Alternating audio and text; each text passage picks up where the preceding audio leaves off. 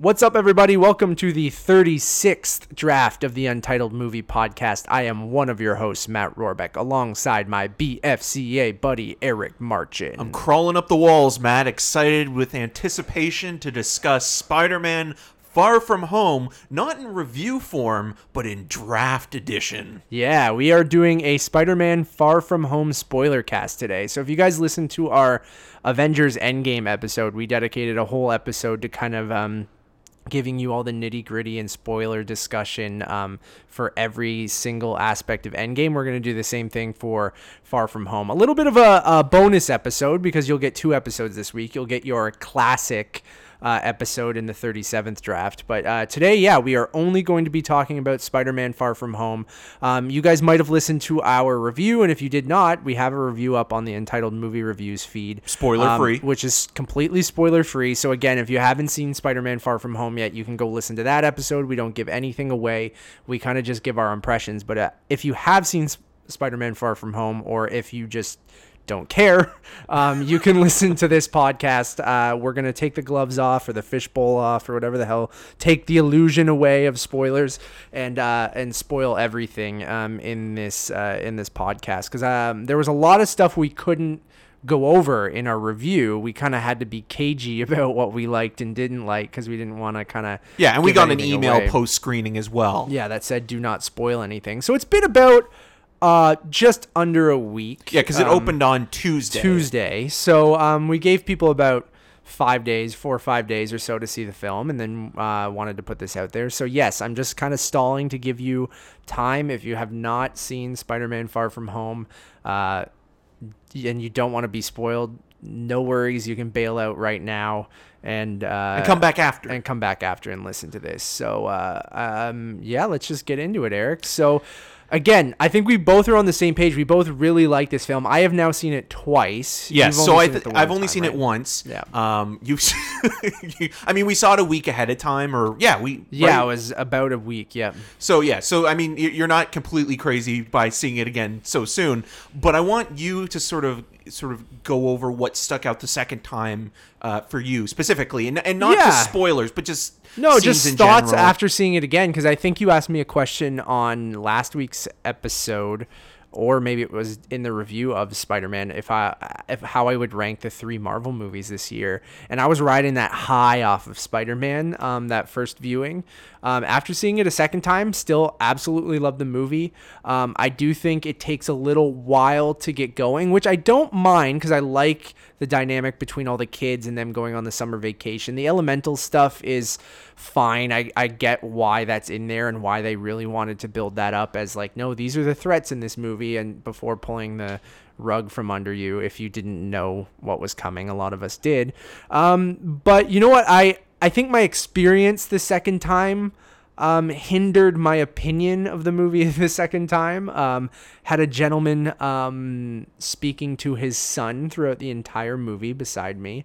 Uh, his son was probably in his low like teens probably and then it's uh, funny because there were kids behind me during uh, the press screening. those were a children of a, f- a f- critic friend of ours. Um, yes. yeah. Uh, which th- that's fine. I don't mind kids getting excited and watch like again I, I, these movies are right made but you can't do anything kids. either because it's yeah, a kid right yeah, like you exactly. can't ask them politely to do it because no. then you'll get and they're the parents are making an effort to yeah. like be like hey shh like watch the movie it's hey, like shut up or no ice cream well yeah basically like I appreciate when parents try yeah. to um, have their kids not talk and you understand your kid is a kid and they're going to do that kind of stuff so you can't really get mad at that that's fine. But in this case the kid was old enough to know not to talk during the movie but you could tell his dad didn't really understand what was going on or had many questions and then oh were, so the kid was um, filling in the blanks then? to the dad. Oh. So the dad was asking the kid questions and then the kid was answering. And then they so were it's really not the kid's and fault. they were speaking another language too. Okay. So it was like and I, it, I was at that point where I'm like, you know what? I've seen this movie already. I just don't have. You can let energy. it go. I can let it go. I don't have the energy right now. Right. But um, it was a weird thing because the movie came out on a Tuesday night. You come for the spoiler cast, stay for Matt and Eric complaining about something. um, the older um, we get, the more we're going to complain. And then um, it just I don't know if I just pick the wrong seats all the time. I'm like, why is everyone in this theater talking, or do they just I, I, just have the worst luck ever.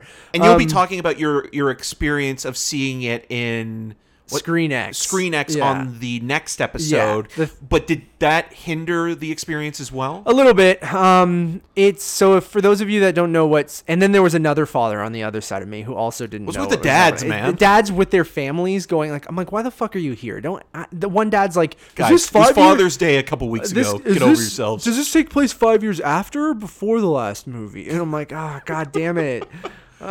Is this why you don't see movies with your dad? Um, And Tuesdays, Tuesdays suck. Don't go to the movies on Tuesdays.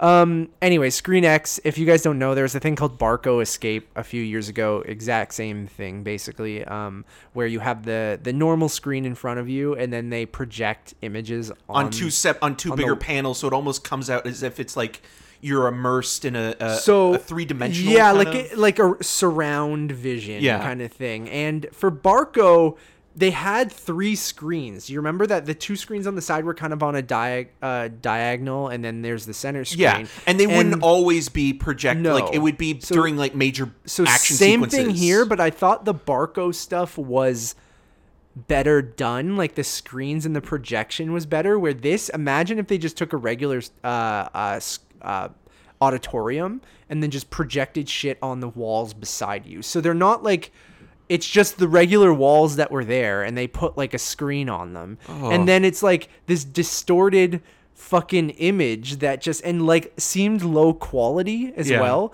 and then because the movie is letterboxed, it's also letterboxed like on the sides and in front of you. So you're getting pieces of the wall at the top and bottom, and then you're getting this distorted fucking image surrounding you. And it went out of sync a bunch of times. So like the image on the left side wasn't even matching everything else. And I'm like, You got to save is- some of this for the this regular show. Yeah, I'll bitch about it some more. But like, oh my anyway. god, this sounds like a So- nightmare. And and we've talked about this off the show and and before, but IMAX is. Go the, see the highest yeah. level of, of quality and Of- projection. yeah. Like there's there's no need to continue creating these gimmicks. You know, 4DX is enough as it is. 4DX at least is stupid and like right and it works for movies that you don't necessarily have to follow the plot Yeah. but i know you had a, a you felt a little motion sick when you saw doctor strange I or- did, and that was again. I would never suggest any of these. IMAX is the only one that I would suggest you go do on your first viewing.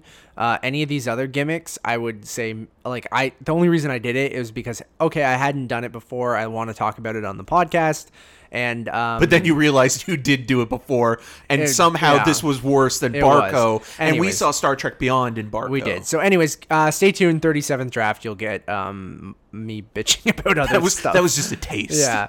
Uh, anyways, let's get into Spider Man. So, um, yeah, dude, I don't know where you want to s- start. So, like, do we want to just kind of go through the movie? yeah i think we should start like- i mean with the with the opening frame um no i think what we should start off with is how this movie handles exposition specifically um it has a lot to cover in terms of the repercussions of endgame and sort of the fallout of of everything that's gone on Yeah. so in the first sequence you get that tim and eric sort of news broadcast well, before that, you get the weird Mysterio scene, which I feel like right right right. That is didn't before. didn't need to be there. yeah. Like, I felt like that was like why It's kinda just dropped Yeah, in. and why though? Like, just to introduce you to Mysterio, you could have done that like in his first scene where he just comes in. Like, it's a very and this happens in mexico as like well yeah why not just start the movie with the whitney houston i will always love you Yeah, and, um, which uh, plays a lot better than that. yeah. It almost feels like that scene should have been a post-credit scene for Endgame, if and that's Endgame what they it. showed as the post credits when they re-released it last weekend Oh, okay. Um, so that's all. That's all that was extra in and in some the- other garbage whatever else they did so anyways you went into the first thing of Yeah, like, yeah, yeah. the So- movie starts So we get Betty Brant, and uh, i forget the other guy's name but I, I know the actor, but it's just. Anyways, so we get those two from the from- school news Yeah, we saw like- a little bit of that, which was one of the, the, the, the best parts in Homecoming. Yeah. Um, basically explain that the snapping or snapageddon is called the blip. There's and a funny in memoriam for Tony Stark. yeah, yeah, and it all looks like it's done on Photoshop God, I and almost Windows died Media, Movie when that Maker. shitty uh, pixelated picture of Vision popped up for the Getty Images thing. It's like, Vision finally justice Yeah. for Vision, right? Um, so that basically gives you the exposition of how people dealt with the five year gap and how the majority of Peter's class were snapped, other than Conveniently. Brad. well, Brad would have been younger, and now he's the same age as them, right? Right. Although So- they don't make that completely clear because they almost say that like Brad was one of the few students that was still in in their class that didn't get Right, snapped. yeah. Um, and now he's just you know But then he would have been in his like twenties, wouldn't? probably, but I don't think And then that would have made the stuff with MJ a little bit creepier too. right hundred percent. Hey, our catchphrase is back. and that was an accident. Um, but yeah, so we, we we get the sort of the lowdown and and the explanation of what's going on there um, before moving on into um, sort of Peter getting ready to go on a summer vacation, and with that summer vacation, he wants to sort of take a little time for himself because you know after the events of Endgame, he's worn out. He's just- overwhelmed. He's He go- overwhelmed. He's and- he's helping May kind of help with this homeless charity, charity event. thing. Yeah, and like he's And- being pulled in 30 other directions and still wants to be your friendly neighborhood Spider-Man, but just needs maybe a little bit of R&R and time to recharge and also to you know, hang out with Ned a little bit and get to know MJ and sort of pursue maybe romantic inclinations. Yeah. All Um, while everyone's looking for who is going to be the next Iron Man, and now you have this gap without Captain America and without Iron Man and and Thor are- and even yeah. Captain Marvel, all these characters that are kind of either MIA or um, out of the picture They saved the world or and died and either got the fuck out of there. yeah um so now yeah so so spider-man is feeling this this extra pressure from both jon favreau's happy hogan and uh, samuel jackson's nick fury to step up to become the next iron man because he's really the only one available at the time. And i mean these pressures on top of just being a high schooler and an adolescent you know makes for some interesting you know uh, situational comedy that doesn't feel stale that's very genuine and sincere. And a lot of it comes from both uh, the dynamic between peter parker and ned and peter and mj and even some of the stuff with jake gyllenhaal's mysterio um, feels like an interesting sort of similar dynamic between what he had with tony. A hundred and percent. it and it works Yeah, I, I totally agree. I mean, I, I love the opening of the film. Um, uh, again, like I mentioned, that I felt like it does take a little while to get going, but I think that's also because in the back of our minds, we know who the Mysterio character is. So while they're trying to fool the audience, and maybe a lot of audience members don't know that twist is coming, Right. Um, now that we can talk about that twist openly, um, you're kind of waiting if you know the Mysterio character just for that heel turn, and I can see like the the elemental stuff and. Uh, it, it takes a little bit of time to kind of but i do think it does a good job of building it up and building that relationship between quentin and, and peter and, and and having that father figure like thing that peter's looking for now that he has uh, he's dealing with that loss of I, I keep saying he has he had his uncle Ben moment and he's um, reeling with the loss of Tony still.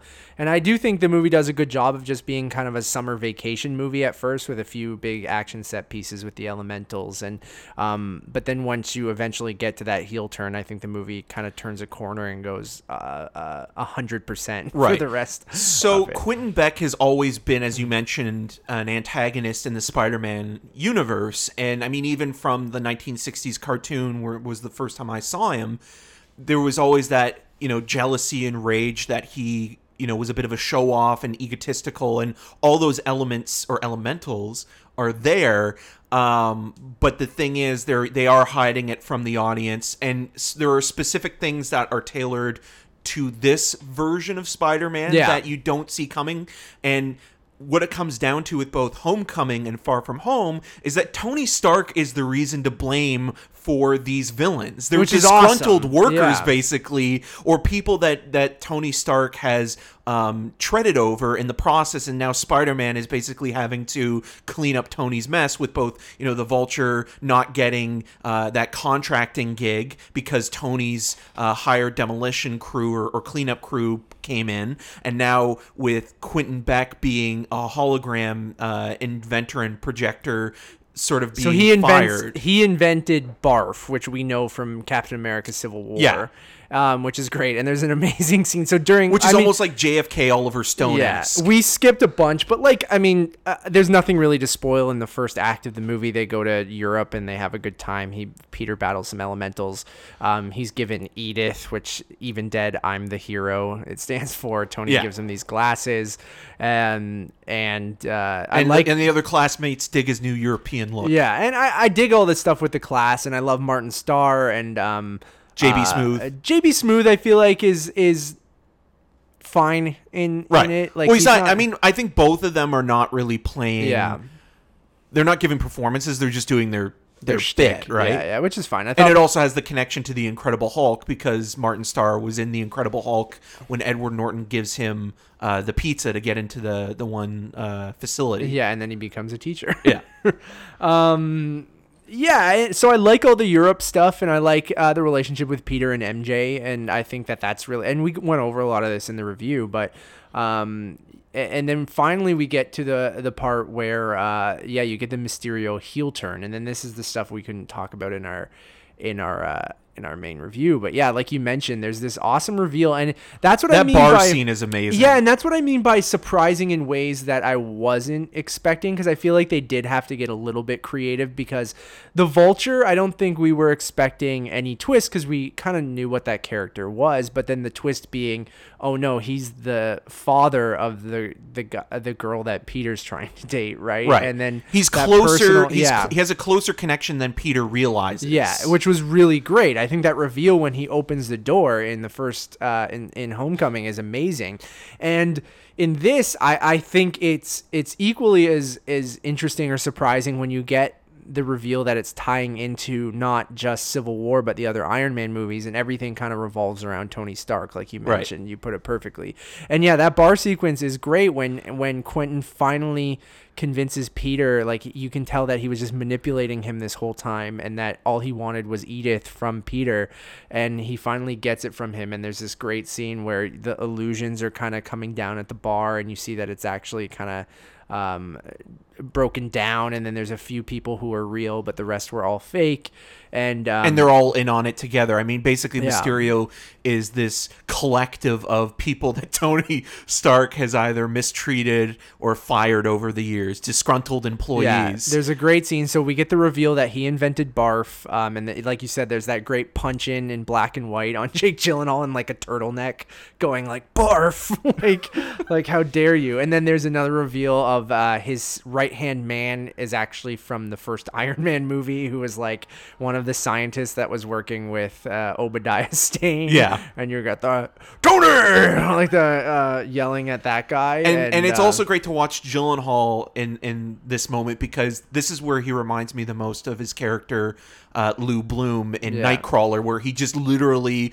goes off the Oh, rails. he goes full Gyllenhaal, and it, and, it, and, again, like- it's having fun with the exposition of Yeah. it. Like it was really sort of saying, like you know, this is probably some of the most boring stuff of the movie where we have to explain away certain things. Yeah. but it's you know, it's very tongue in cheek in that moment. I, I I totally agree, and I love how they they've developed this interest like this. Um, I I'm always like amazed by how well they put together the MCU and they they work within their uh the world that they built and like and they build upon that and and and put twist the Spider-Man lore and stuff that we know on its head and develop it in this universe. And and I love that things come and tie into things we've seen in other films and it doesn't feel like it's just a cheap kind of like oh see we tried to get you that all everything ties together kind of thing. But and it's still more grounded Yeah. than the other like yes we have you know the cosmic uh universe now in the MCU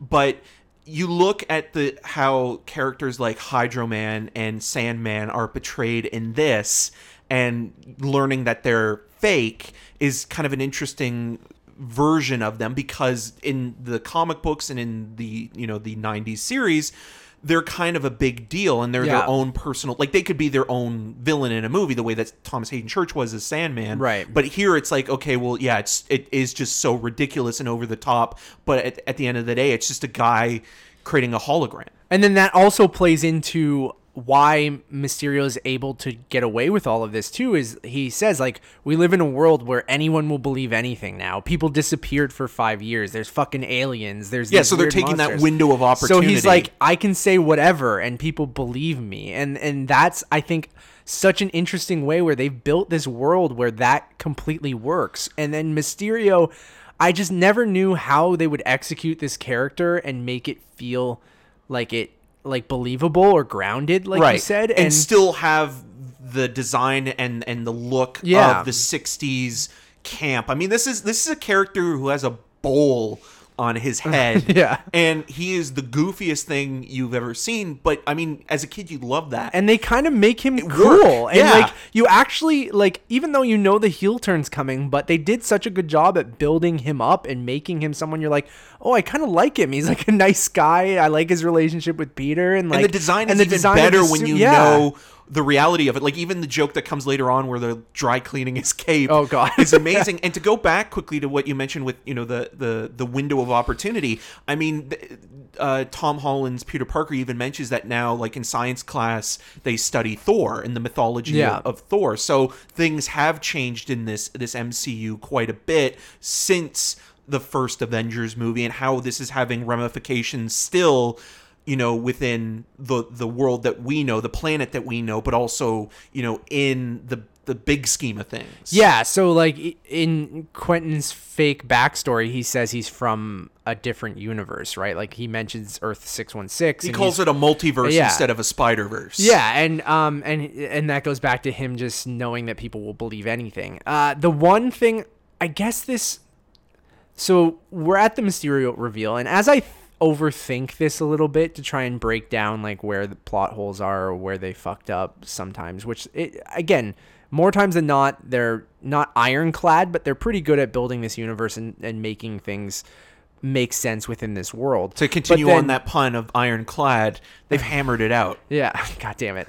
Um, how does no one know that he worked for Tony Stark? that is a good question Um, anyways, if he was that close and invented something like Barf and then was fired, well, you would Tony think that like being, Shield, he's like, got the that Riddler- Jackson would maybe know because Fury has a background on everybody So and everything. the other right? reveal of them being Skrulls in the uh, in the final post credit sequence, maybe there's something there. Like they didn't give the real um, Nick Fury all of the details because remember they're just telling him about it like Right. later, so they knew some stuff, but they didn't reveal everything to Nick Fury until that post credit sequence. or why not Happy Hogan? Why wouldn't Yeah, Hogan Hogan, have known? would have known, right? Yeah. Like Hogan, hundred percent would have known. Yeah. So, does he have any interaction with Mysterio until Peter talks to him much later in the movie? No. No, right? but I mean, he would have seen Him the footage on- on, TV. but you never see his face. Yeah, I guess. I mean, again, that's. It, I still think that, like, you know, maybe Nick Fury would have mentioned something to Happy Hogan about Yeah. Quentin Beck because they never, they never call him Mysterio. They just call him Quentin Beck. The media calls him Mysterio. Right, and is Quentin Beck his given name, his real name in this universe? Because he Right. says, "Oh, you made up the. Thank you for making this backstory about Quentin Beck, the man from the uh, multiverse or whatever." So maybe that's not his real name. Yeah. um, or else. But then, does anyone on the news talk about Quentin Beck? They just say Mysterio, right? Right. Or even in, in the first post credit scene, I mean, you would think after the situation that's unfolded, not just the reveal that, you know, Peter Parker is Spider Man, but seeing that footage of Quentin Beck, I mean, Beck has been exposed at this point as being a con man and being someone who manipulates the truth. So why take. Ha- has His- he though? You don't know, like, or had Shield like just taken his? Well, I'm also body, talking about killing Beck. Yeah, but again, does is it revealed that he was an illusionist and, and created all this stuff? Like we don't know that really, right? Like I don't know. So because he was always portrayed as a hero and then but it goes back to like playing I like even the idea of playing playing into fake news and things like that. And we'll Right. get there. So like cuz those post-credit sequences are are awesome, but I want to get kind of get through the rest of the plot. So we skimmed over the first act of the movie, but then once you get this big Mysterio reveal, um, Peter goes back and he actually reveals his identity to MJ at one point, um, uh, where she kind of figures it out and, and he's trying to hide it still, but she had one of the projectors that she found on the ground after the the uh, uh, the battle in the Czech Republic. Yeah, and also Um, uh, Peter's wearing a new suit because he doesn't want to be identified as Spider-Man or the connection Oh, will be Monkey. closer. Yeah, so he's Night Monkey. Yeah, which is just kind of a black stealth suit, which I thought was pretty cool. But I mean, very obvious that he's still Spider. Man. Yeah, I thought it would actually have something to do with like being uh, fire um, proof because Yeah. the way that he's dealing with uh, what is that character's name? That the lava Um, monster. Yeah, I'm. Uh, I don't know, Molten Man maybe or something like that. God, I hope but- it is Molten Man. Yeah, uh, I forget. I'm not super familiar, but um, I do like the way that they handled the elementals, and like we probably won't get a classic Sandman in this universe anymore. Right, which and, is like, fine, because yeah, it's we've this- already seen that character in another. Yeah, film, and, this mo- this series is is different from you know the the Sam Raimi version and the Mark Webb one, and it's doing its own thing. So it doesn't mean that you know another reboot can't bring in those characters again. Because I mean, I liked the at least in the '90s cartoon, um, the story of Hydro Man. I mean, he reminds me a lot of. Um, uh, Clayface in in right in the but Batman they even the mention his name too in the when um flash is reading the news about it isn't he doesn't Yeah. he talk about hydro man and there's they give him the name from the comics and stuff and then she's like don't believe everything you read it Right. or, like the news is yeah anyways but and that's a um, theme that that's played throughout the entire uh, film is you know media and and sort of manipulating the truth and and sort of constructing a narrative based on uh, limited information Yeah. So then after we get the reveal and, and Peter figures out, we get a great scene of uh, Mysterio and then him actually in his what I would say his real suit, which is a motion capture suit. Yeah. And I thought that was such a, a fun and cool way of bringing that character into reality and like so he's wearing what you would if you guys have ever seen behind the scenes of a film or a Or video- Holy Motors with Denis yeah, Lavant. De- yeah, that's a good. I mean, most people who are watching this have not seen Holy Motors. Maybe this podcast, but not who's watching Right. Far From Home. Um, or if you've seen any behind the scenes of how they do motion capture for video games and things like that, he's wearing a motion capture suit with this helmet, and I thought that was such a awesome way of representing that character in like a modern 2019 kind of sense. And there's this great scene where he's almost like a theater director, which goes into his classic kind of backstory where he's both a special effects man and is he a stunt man as well in the in the comics or just special effects? And I think there there probably um, was a version. I mean, we yeah. watched a YouTube video last year where it went through all the different versions Yeah. of Quentin Beck, and I think maybe at some point he was a Sure. stunt. But anyways, it always has like a special effects uh, film and yeah, theatrics. he's a of- magician, Yeah. an illusionist, somebody who can take reality and manipulate it to his will and fool people into getting what he wants. And like you mentioned, of the way the film handles exposition or explains how his tech works, I think is done in a, in a really really great way. Of that, it doesn't feel like it's like, oh god, here we go. He's just got to explain how things work, and I and how they utilize like the drone sequence that we skipped over earlier with Tony when or with Peter when he first gets Edith and and almost kills Brad. um, no big loss. uh, is a great way of kind of introducing you to that drone technology, right? And how Yeah. it all revolves around Tony. And then as you see it here and it, the cloning mechanisms and how it's using uh, weaponry and and uh, and the pulse technology and all this stuff to create these illusions, I think was a really interesting way in giving him that theater director kind of um, personality when he's yelling at everyone and, and saying to amp up the effects and things like that. Like I thought that was such a genius way of of, of showing this character in, in, in today's kind of modern time. And I, I right I, I and loved you, and you also see through that in the performance of the the narcissistic attitude that he Yeah. has and the kind of off the hinge qualities that Stark saw in him, and that's the reason why he was he was fired. So you're, you're seeing why, like, yes, he is a genius. He's smart at what he does. He's inventive, but at the same time, you know, as it always is, with great power comes great responsibility, and he has manipulated those powers to suit his own needs and exploit others.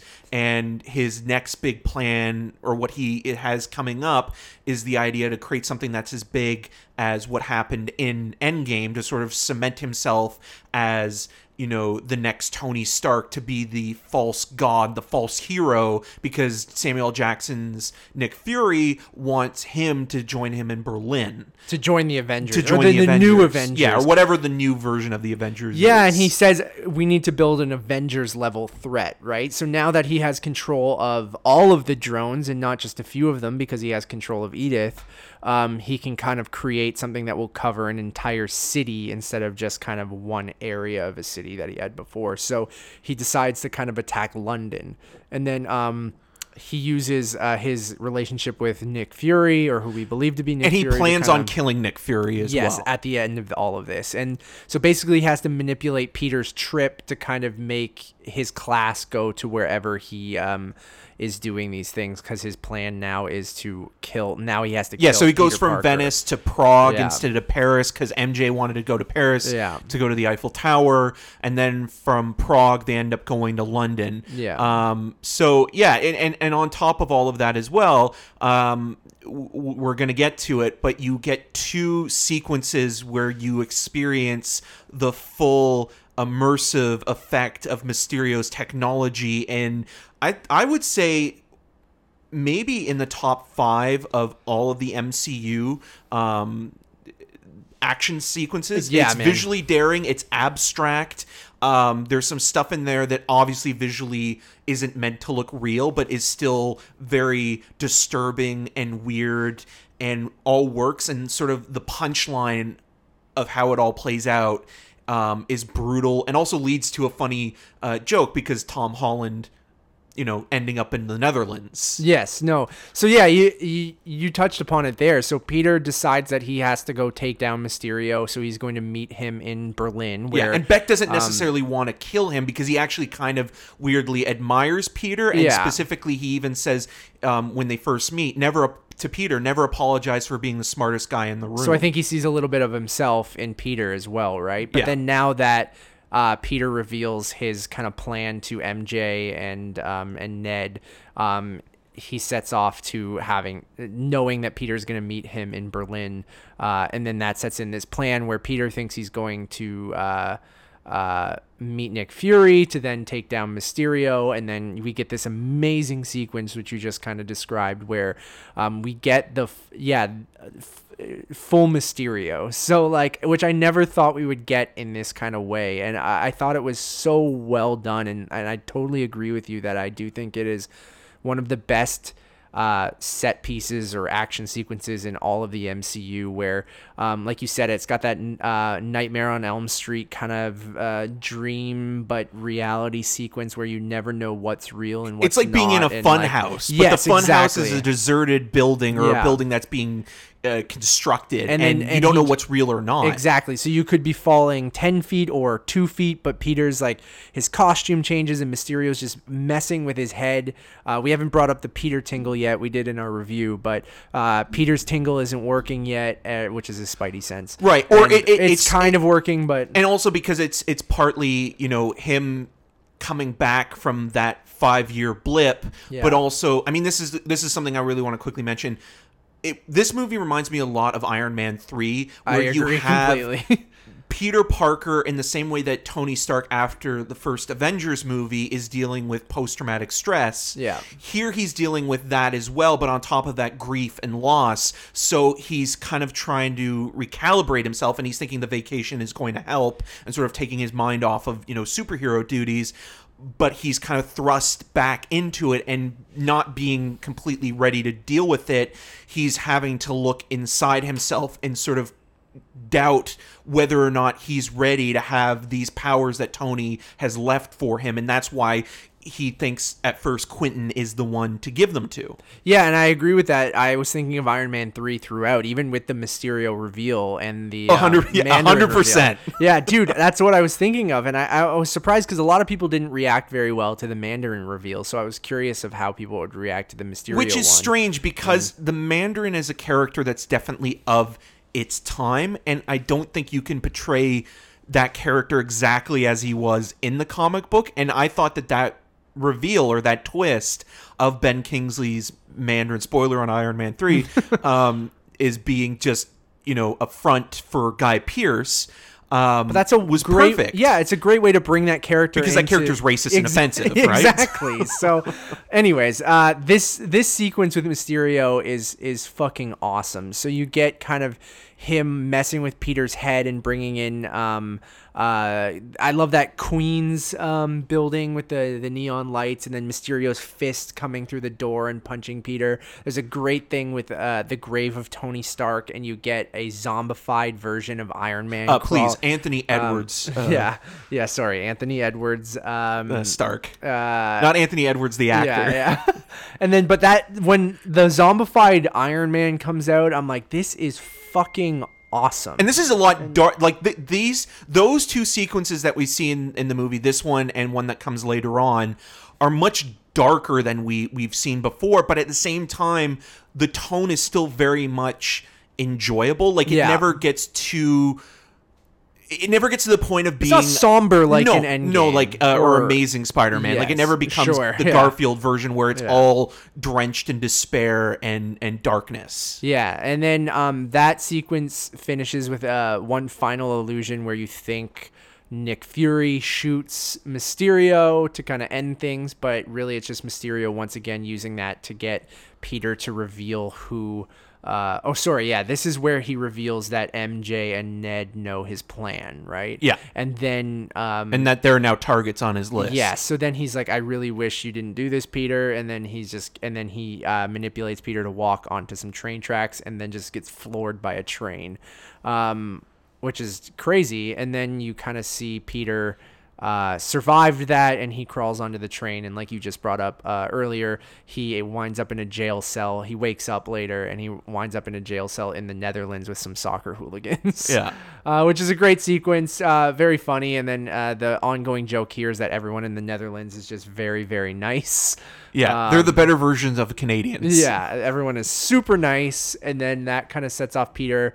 Kind of, I love these moments where like uh, he has this self doubt, and he, you can tell he's still a teenager, and he just doesn't know what to do, and that he has to call Happy to kind of help him, and then Yeah. um, Happy comes in the jet in this tulip field and, and picks Peter up, and there's that great moment about the the another porn joke because we got one in the first movie um, with Ned saying he's watching porn to kind of get the teacher to leave him alone.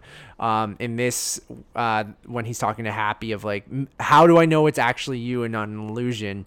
Happy talks about during Civil War when they go to Germany um, that Peter rented a porno, and Right. uh, which is a funny bit. Um, and then we get some great stuff on uh, the jet with between Peter and Happy. Yeah, it's probably great. the most emotional and it expands both Happy and Peter's characters and sort of brings a little bit more added depth and an interesting dynamic between those two that you could see, you know, flourishing in the next sequel even more and that the idea that it's like you know, it, Peter, it's okay to have these doubts and to be conscientious about who you are as a person, and you can never be Tony Stark because even Tony Stark as Iron Man was not great. He didn't have his shit together at all. Like He was ha- all over the place, Yeah, yeah. exactly. And and you've got to be who you are. You have to, and you still have to do what's right, and you still have to live by you know morals and standards that. Um, that are higher than anybody could reach because you're a superhero, but at the same time, you have to do it. You have to go your own way. It's almost the great power comes great responsibility Yeah. speech, right? But it's in a in a different way because we haven't gotten that in this. No, and this right? is yeah, this like- is probably the closest that that's, and it does it in an interesting way that isn't Yeah. just recycled from various versions, but you can tell that that is the closest thing to that speech. Yeah, and I think that's what this version of Spider-Man has done so well. It's taking these moments that we expect from this character and kind of putting their MCU spin on them, right? And uh, I I really I really loved that. And then some fan servicey stuff of Peter finally realizing when he what he needs to do, but he doesn't have a suit and things like Creating that. Creating a new suit, Yeah. scored to ACDC. Yeah, and then he does the same movement that um, that Robert Downey Jr. and Tony Stark did when he was first building his Iron Man suits, and you and you get this great look from Happy, and he's like, "Yeah, I got the perfect music," and puts Back in Black on. Right. And it's a very fan servicey kind of on the nose moment, but I thought it worked perfectly of how they've built that relationship between Tony and Peter, and and him being this yeah, the the kind of not the next Iron Man, but yeah, the, like very much Tony believed in him so much and and saw himself probably in this very smart kid, and then him just naturally kind of doing the same things as Tony, building a, a, a suit.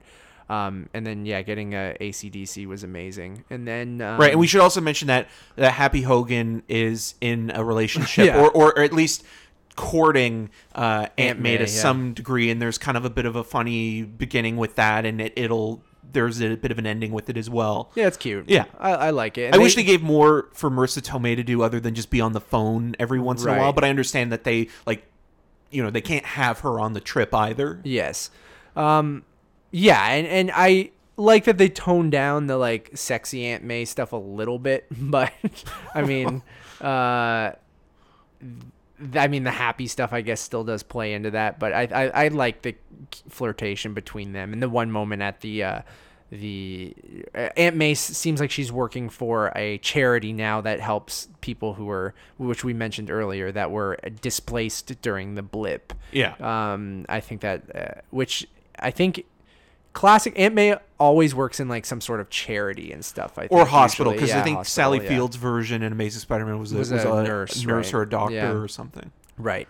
Um, so yeah, after this we get uh, Peter ends up going uh, figuring out what how to take down Mysterio. They go back to London. Um, he's going to try to take down the illusions from the inside, as well as Happy's going to go meet and try to save MJ and, and the rest of Peter's class. Um, yeah, and then we get a sequence where, uh, like the final big climax of the movie. So we get Happy spinning off with uh, Peter's classmates, and then we get Peter going into the middle of the storm, essentially. And we get Nick down- Fury and Maria Hill just standing in the background as they Yeah. do for most of this movie. Yeah, that was my biggest gripe, I think, in both times that I watched it. That they just feel complete, even with the reveal at the end of the movie, which I don't, I just still don't really.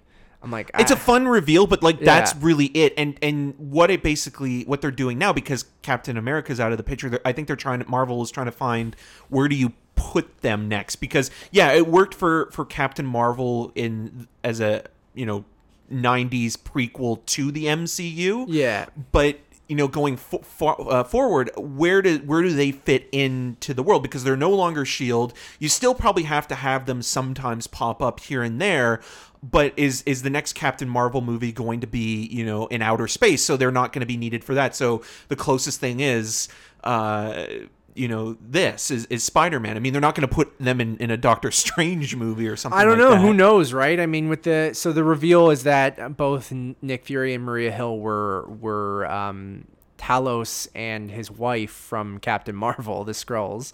Um, so then that kind of explains why they were sort of weird throughout the movie. But then their presence just is like sort of unnecessary throughout the whole thing, and I- it also like- undermines what I kind of liked about Fury's character in this, and he talks about it when they first have their one-on-one, is that he feels kind of obsolete or a dinosaur in a world that went on without him, and coming back to it, he has no power or control over anything, and he's as insecure as anybody else. Yeah, and the one thing I noticed the second time around was that he always has an ear, like a uh, like a Bluetooth headpiece in. So what I assumed is like the real Nick Fury was kind of talking.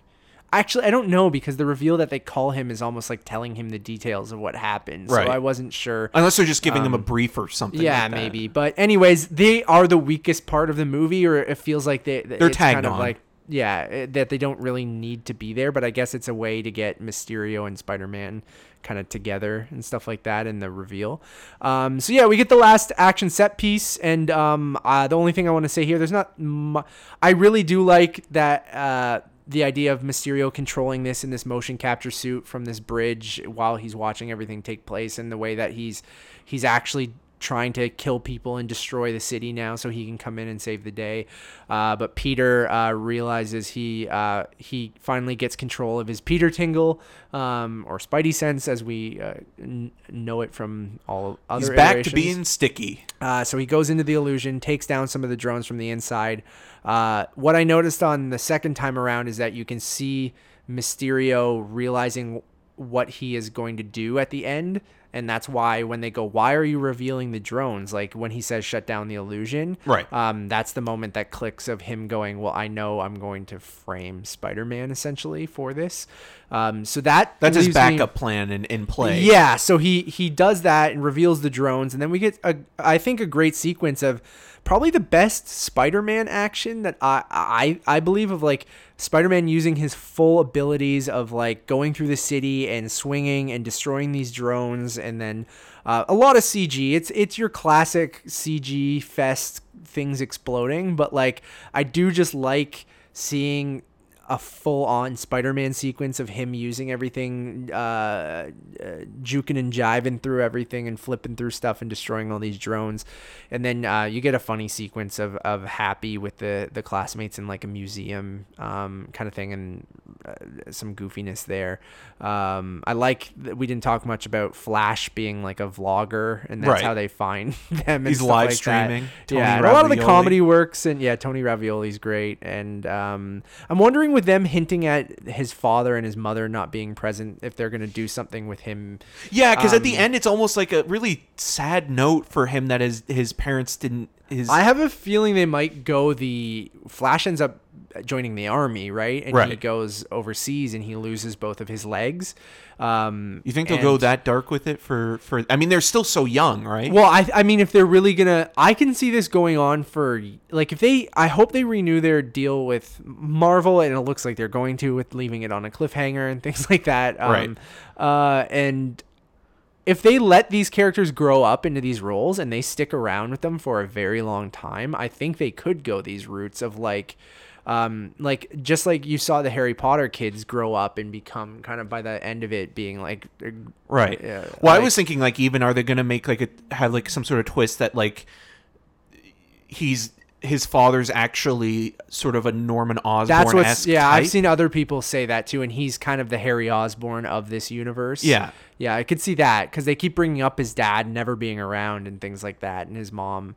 So I could see that. That could. Would you be okay with that? I'd be fine with that. Yeah. I like Tony Like- Revolori. Although it's weird because Harry Osborn comes off as more of a self-centered dick, where like this version of Flash, because Joe uh, Maglin Manganiello or who whatever, played him in the Sam Raimi version. He's always supposed to be like a jock bully. yeah, but I, I find Tony Revolori is more sweet and kind, even though he is a jerk. a jerk. But But, he- there's still there's still something redeemable about him. and the stuff they keep using with his parents almost makes it seem like he's just lashing out because of that. Kind of yeah stuff, and he's that- lonely and and and and doesn't really have much going for him other than high school and and what have you and, and his home life is probably very empty um but yeah it would be it would be interesting to see like maybe a different version of of of Harry done through Flash. Yeah, it I'd be up be, for or- it, and I think Tony can do a good job. But I just feel also at the same time that Tony is uh,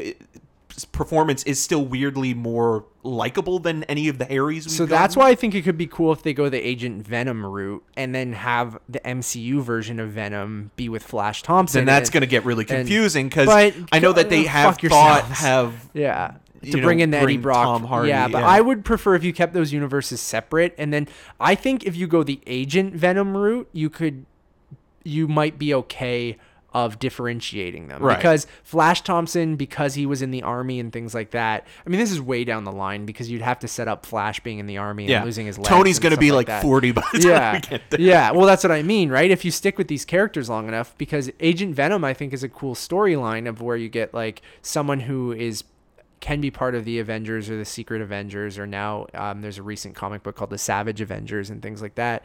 Um, but you get those bursts of the the vicious like big venom that we see in the Tom Hardy version and things like that. But then also this slick kind of army version of Venom, which I think is yeah you've cool. shown me uh, Yeah, um, and some that's- comic stuff and like he does become kind of more almost like hulk-esque Venom when he's more enraged. Yeah, when he's enraged, but he's more of like a sl- and it, it combines like Flash's love for Spider-Man and his uh, because he loses his legs, it's a way for him to get his legs back essentially, right? Right. By becoming Agent Venom and he works for the government. So I could see them tying that with Nick Fury kind of thing down the line too, but like I don't know if Tony Revolori has that in him like he's he right now he like you said he kind of has a even though he's a bully he has this kind of charming nature and he's such a small kind of guy that I don't know if I see that down the line, but I, I could see that happening, and I think that could be a cool way to introduce Venom into the MCU. Yeah, I've I've met Tony in person. I um at the Critics' Choice Awards once, and meeting him. I mean, he's a really nice guy, but he is really tiny. Like I, he'd have to like bulk up, and they'd have to really emphasize like the symbiote transforming him quite a bit as well. So, But that could um, be cool too, because yeah. you could play that up of like kind of like Captain America joining the army too, of being this guy where he has no that he has to do this and he feels like this is the only way, and then um and then maybe he- he is maybe a medic or something like that, and then he ends Right. up losing his legs or something, and then the way to make him have a purpose or be, bulk up is he has to become Agent Venom. I don't know who you. I guess it would be. You either get a fully CG or you just get Tony Revolori to get fucking jacked. which I think he could do it. I'd rather have that than like a weird Benjamin Button uh, Captain America CGI reverse version. yeah. because you'd be stuck with him as like a weird CGI human for That's what I the mean. I know it is the full mask and it's supposed to be a symbiote, but you would still, I think, prefer have. I don't know how you do that, but it could be cool. So, anyways, we get this last sequence. He takes down the illusions. He's fighting all these drones, and then there's the final standoff with Mysterio on this bridge. Um, and then uh, you get the reveal. How's it go for Mysterio? Not very well. Um, he kind of says he does that classic like fire everything kind of screaming thing, and like no matter if it could hurt him. Which I still think that he probably survives this, and that this is uh, an illusion. So yeah, so we should say that um, you think that he gets killed by the drone attack that he orders on Peter uses his Peter Tingle to kind of destroy all the yeah, and we get another kind of visually abstract sequence of of Mysterio's funhouse or bridge house in this case of terrors. Um, but ultimately, Parker is uh, wiser and catches on to his act using his Peter Tingles and has uh, uh, Mysterio gets killed by a by one shot, right? Yeah, or a bunch of shots. Like it one, it goes and like kind of takes him out. And I know what you're saying, where like it, like this also could be an illusion that Mysterio actually survived, but I am kind of hoping that he died. and the reason yeah. for that is because I feel that like comic books in the 80s, in the 70s, 80s, and 90s weren't afraid to have these characters. These these antagonists be one and done, like killing off Nicholson as the Joker and you know Batman and stuff like that. Like but the felt- MCU's done it so often that I want some of them to survive, especially for Really, I think Sinister it's the opposite. I think that the MCU has kept too many of these Really? villains. Well, how many of them have lived compared to dying? So, uh, other than Obadiah in the first one, Yeah. uh, Abominable lived. Yeah. Um, uh, Loki's been around the Sure. still version that's kicking. Vulture is in prison. Obviously, they're but I want them to build up to the Sinister Six, yeah. No, I do too. But it doesn't necessarily have to be Mysterio in that lineup. They've already proven that it can be you know an alternative group of people so we're probably if we do get a sinister six we'll get vulture and scorpion for sure I think he survived, and he'll be part of Sinister. yeah i'm not saying that he he didn't survive i just was kind of hoping that like they actually said you know what we don't have to be this precious to keeping every single villain alive um yes like, spoiler killmonger dies Yeah, but I think he could come back. and that's too. the thing that bothers me because that's what I liked about Endgame so much is that Endgame felt like it had real consequences to the actions, and when Tony died, it felt like he is done. Now he can obviously come back in some form or another if Downey wishes, or or if the writers find a way to do that. But I just feel like you know having somebody that comes in for one movie and does a great job, and then goes out, you know, guns ablazing is is good. Like it doesn't have to always be hinging on the character can come back. You know, like they this story was well told and the character was really well utilized. Yeah, I completely agree. I think for me, I just I want them to build up to the Sinister Six because that's something they've wanted to do for the longest time, and I feel like in the MCU you could. Is Doc Um, Ock the lead of, of that? it varies, but y- yes. See, but- I would be curious to see how they bring him into the fold if they d- ever do bring that character back because it feels like Alfred Molina had such a stamp on you know that live action version that it would be hard to bring him in and, and obviously like those connections to Peter has to Doc Ock in the comics and in the other versions Yeah. are very much like what we saw with Beck already. Yeah, so I mean, so we'll get to the the end of this and then um, talk about where we see it going in the future. So yeah, Quinn Beck passes away. Um, he dies in this final battle with Peter.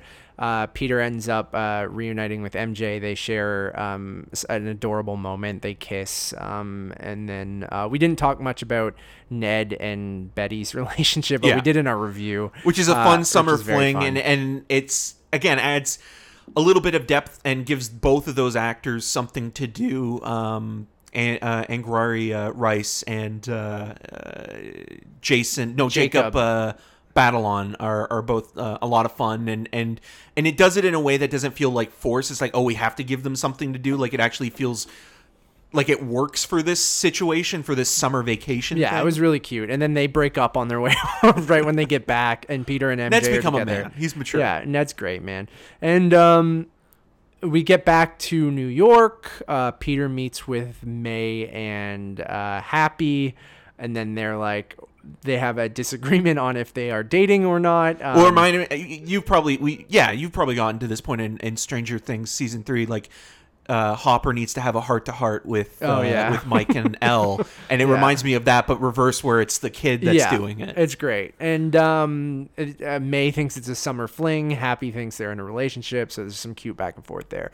Peter jumps out the window, uh, says he has a date. He meets up with MJ, and the movie ends with him um, swinging away with MJ, saying, "You're gonna love this." And then, or you get the, I think you get the clip of her being like in the in the sky. yeah, I never "Oh, want to do fuck." this again. Yeah, and then you hit the credits, which is Vacation, all I ever wanted. Yeah, by Um, the Go Go's.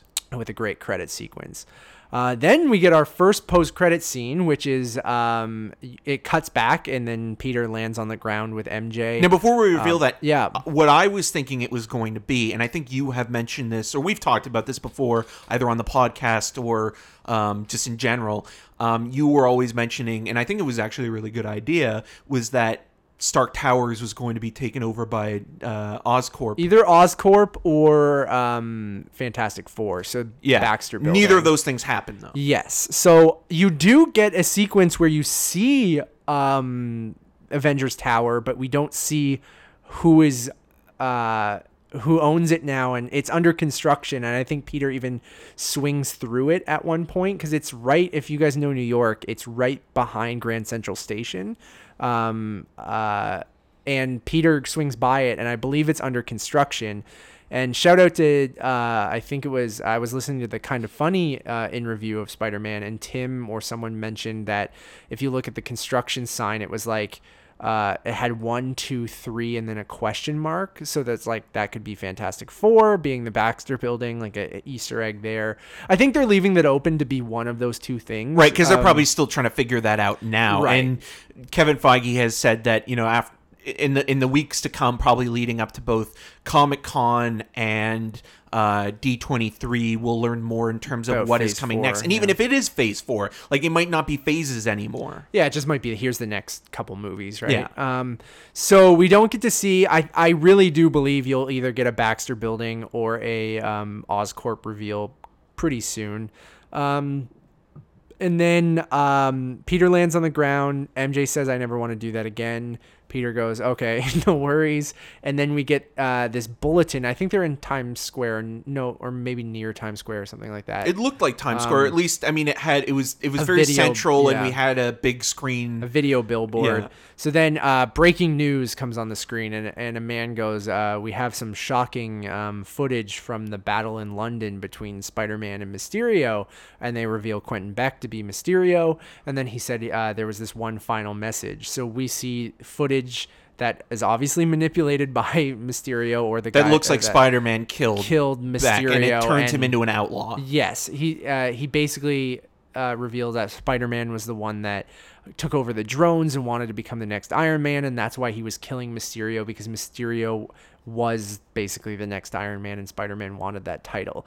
Um, and then uh, the best fucking thing happens where And then also that Peter, Um, he, he's Peter Parker. well, I'm going to get Yeah. to that. So essentially, then he goes, uh, uh, controversial news outlet, uh, dailybugle.net had uh, uh, some shocking... which is like an Infowars, Yeah. Fox News kind of thing. And who do you see? Fucking J.K. Simmons as as J. Jonah jameson Oh my God, just man. a little balder. I marked out. It was awesome. And um so yeah, he's he's doing the like I I could not believe this cuz like I we've talked about it I think before. We've both said like just bring him back. yeah, there's Just- no way that you could recast that character. Yeah. And again, it's interesting that this version isn't playing in in the same continuity, obviously, as the the It's a earlier different version, versions, but because like you- you'd also have to think like Betty Brant would be a lot older because Elizabeth Yes. Banks played her in. It's in the a different ones. universe but same guy. It's Yeah. like we talked about M in Yeah, yeah, uh, Judi Dench yeah. in, in the Bond movies, or even uh, Michael uh, Gough and, and Pat. Hingle in, in, in yeah. the Burton and Schumacher Batman movies. Yeah. and this works. It, it, it doesn't really throw off anything, and it's a perfect sort of button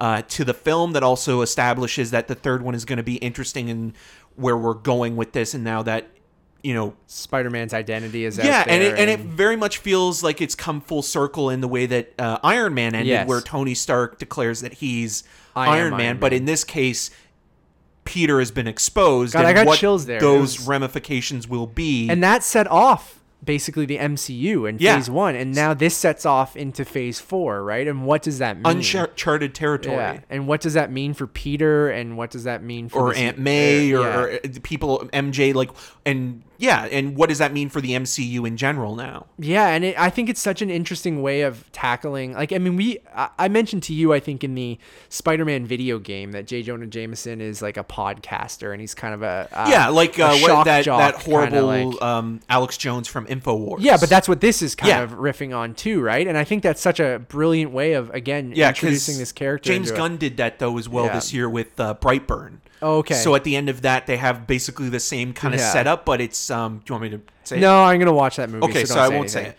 Um, so I thought this was this is genius. I love that they brought him back, and I can't wait to see um, how they utilize that. If this is a one-time kind of thing, or if they're just gonna shoot a bunch of like studio stuff with him and interject it into the movies moving forward. Yeah, it would be Like, amazing if he was like the new Stan Lee in terms of like having just cameos randomly and of just like, commenting on stuff. yeah, on the, like in the MCU. movies. Yeah, I I would I would dig that. Yeah, or even special features or something Yeah. like have an actual internet show or a Disney Plus show. Yeah. just just Just J.K. Simmons shouting. yeah, shouting about things that happened in the MCU.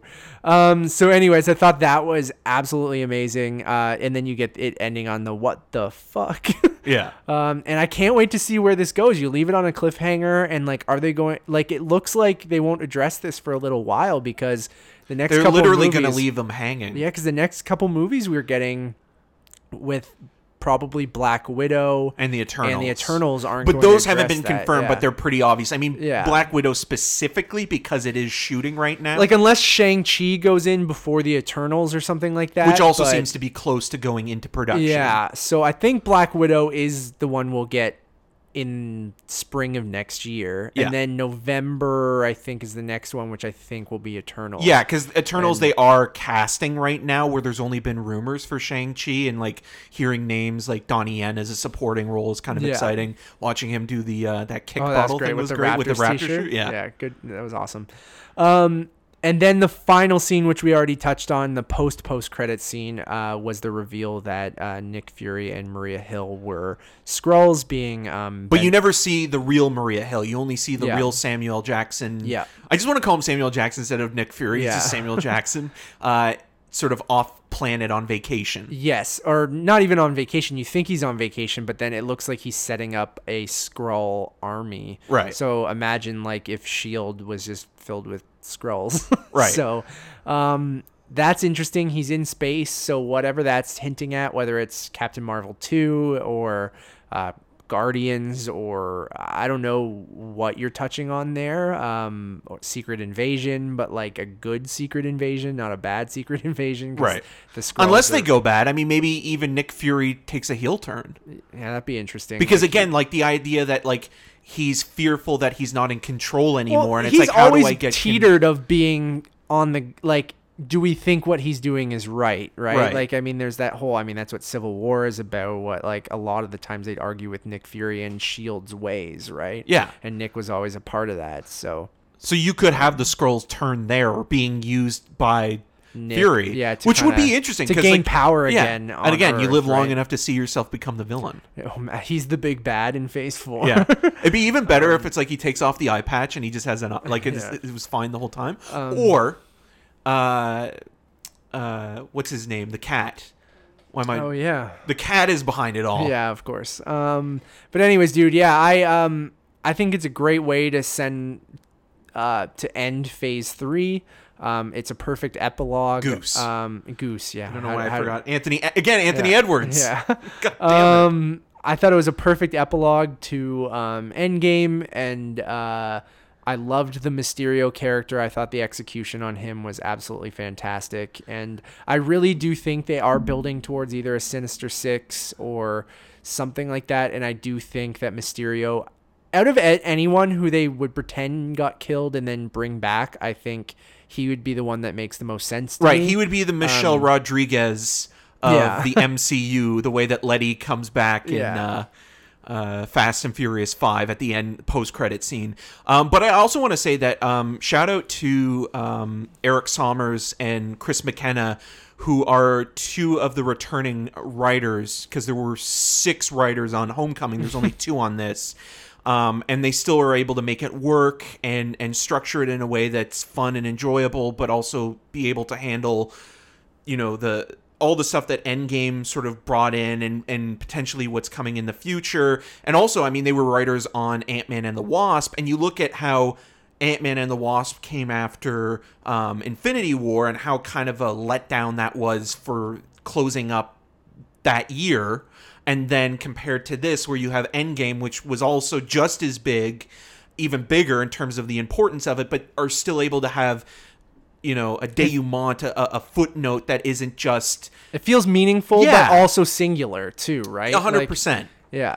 God, that's our catchphrase. I know I didn't. It was an accident. I'm sorry. We got to get t-shirts made. But um anyways, I'm obviously you guys know if you listen to this podcast or or our reviews of Marvel movies that I um uh I hate using the term fanboy, but I really do You're a love fan, man. uh, yeah, I really do love these movies and I love the world that they've built. And I'm always constantly surprised because I do really feel like they're due for another Thor Dark World or Incredible Hulk. But like, or they've just kind of, they've gotten to a point where they know the formula so well and they know how to just pump out enjoyable. But they could coast on that as Yeah. well, right? Where like if the next Captain Marvel or Black Panther movie, you know, it's like okay, well, this is good enough. It could also become like Iron Man two, right? Where it's like we just not add a bad more movie, to it. but yeah, just more of the same. Right? yeah, just familiar and, and stuff like that. And don't get me wrong, these movies are that. Yeah. But like they always find a way to kind of twist them on their head a little bit or build on something that came before that they give you just enough for you to be like, that was pretty good. Or if you get to the third in a series, Yeah. then it's like, you know what? We'll just give that filmmaker whatever they want to do, and we'll kind of focus on the new property that we're bringing into the MCU. 100%. All right, guys, I think that pretty much wraps up our Spider Man Far From Home spoiler cast. Thank you all for listening. Uh, we appreciate it. We like doing these kind of spoiler casts for the Marvel movies, and we might expand it to do um, some other stuff too. Maybe we'll do a Once Upon a Time in Hollywood spoiler cast. Maybe we'll do a. Uh, we'll probably do a Star Wars spoiler Crawl. cast. Crawl spoiler cast. Spoiler: the alligator kills people. Um, so yeah, thank you guys for listening. Um, if you like this, we actually do another podcast, like we mentioned at the beginning of the show, called the Untitled Movie Reviews, uh, where Eric and I get together uh, for uh, in a much more sort of professional way and review a new film, like we did with Spider-Man: Far From Home and others. Uh, you guys can check out our reviews for that as well as Midsummer. Uh, Midsommar. yeah, okay, shut the. I'm saying Midsummer. I'm just Nikolai. Saying, Uh, Nicolas. um, what else do we got up right now? Toy Story 4, Toy Child's Story- Play, Yep. Um, we're going to have stuff for the last Black Man in San Francisco and soon. Crawl. Kroll, Stuber. Stuber. Um, Fast and Furious. yeah. Uh, Hobbs and Shaw's coming up soon. yeah, so- J- June into July has been kind of a little bit more sparse or spread out. And we'll also be talking about uh, The Lion King as well. Yes. So lots of stuff coming up. So make sure to subscribe to that channel as well. And you'll get another episode of this show uh, very, very soon. The 37th draft is coming up soon where we're going over our best of 2019 so far now that we've passed the half year mark, uh, which is crazy. I know. Well, we're all we're so close to TIFF, and I always feel like once we actually start hearing TIFF announcements, which is very soon. yes, July twenty third, Which will um, probably be our episode after the next one covering. I don't know. we'll that the year is basically over, and that we're already in twenty twenty. It's already Oscar season again. yeah, We're like. No, it, it is. It, just truly ended. is. Um, it's still getting over last year. I know. Oh, God damn it! What is going to be this year's Bohemian Rhapsody? Have we gotten it yet? No, I don't think so. No. Will we get one? No. Probably. Pro- Oh, 100 percent. All right. See you next week, everybody. Uh, as always, my name is Matt Rohrbeck. You can yada yada yada see more of my work around the interwebs and follow me on all of those social medias at Matt Rohrbeck, including Twitter and Letterboxd. One more thing, I don't mention this enough. Please go follow uh, Untitled Cast on Twitter. It's Untitled underscore Cast. And if you still have Um, Facebook, we have a Facebook. We have a Facebook well. page. We have an Instagram. We don't do much with those because I think we're more. We kind of integrate our personal social handles and just kind of use those Yeah. as our because we have more of a following. We still have them, though, if you Um, want to. Please and like I, I'm basically just retweeting myself and Eric, Yeah. like posting sometimes. But uh, I do really want to kind of build out uh, a voice and stuff on those. So go fi- follow Untitled. And if you have time, cast. you know, rate the show, give us a five star review. That would help us Or a one star review and tell us we're don't- shit. But, don't do that. um, but we appreciate those, and and uh, thank you to everybody that has been listening so far and continues to. We we really do appreciate it. And I'm uh, Eric Marchand, and you can find more of my work at uh, rogerstv.com slash cinemascene and on the social webs at E em6211. until next time, thwip thwip, motherfucker. My Peter tangles are going off the charts. Ew.